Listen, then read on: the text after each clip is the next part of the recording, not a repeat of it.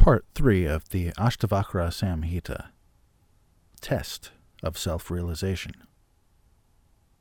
Ashtavakra said, Having known yourself as really indestructible and one, how is it that you, knower of self and serene person, feel attached to the acquisition of wealth?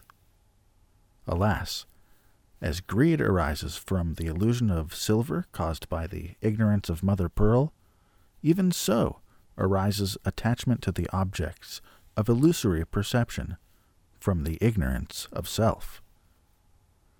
Having known yourself to be that in which the universe appears like waves on a sea, why do you run about like a miserable being? After hearing oneself to be of pure consciousness and surpassingly beautiful, how can one yet be deeply attached to sensual objects and thus become impure? It is strange that the sense of ownership should still continue in the wise one, who has realized the self in all, and all in the self.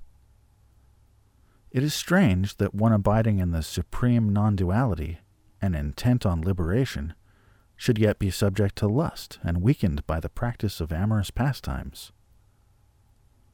It is also strange that, knowing lust to be an enemy of knowledge, a man who has grown extremely weak and reached even in his last days should yet be eager for sensual enjoyment?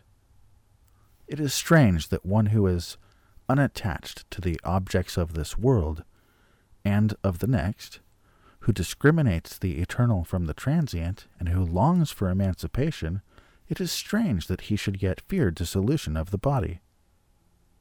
Feted and feasted, or tormented, the serene person ever sees the absolute self, and is thus neither gratified nor angry.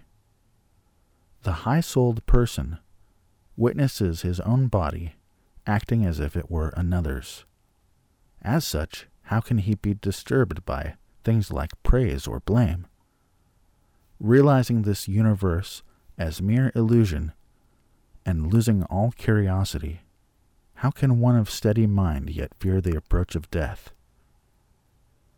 With whom can we compare that great souled person who is content with self knowledge and does not hanker even after liberation?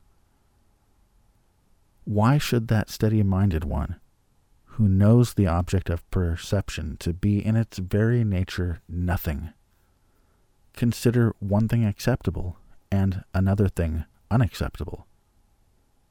He who has given up worldly attachment from his mind, who is beyond the pairs of opposites, and who is free from desire, to him no experience, coming as a matter of course, causes either pleasure or pain.